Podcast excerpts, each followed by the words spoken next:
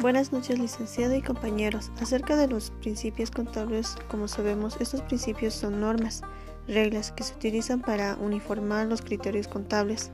Acerca del principio de evaluación al costo, eh, nos dice que eh, no es más que el precio de la compra, donde deben de registrarse sobre lo que se haya pagado por ellos.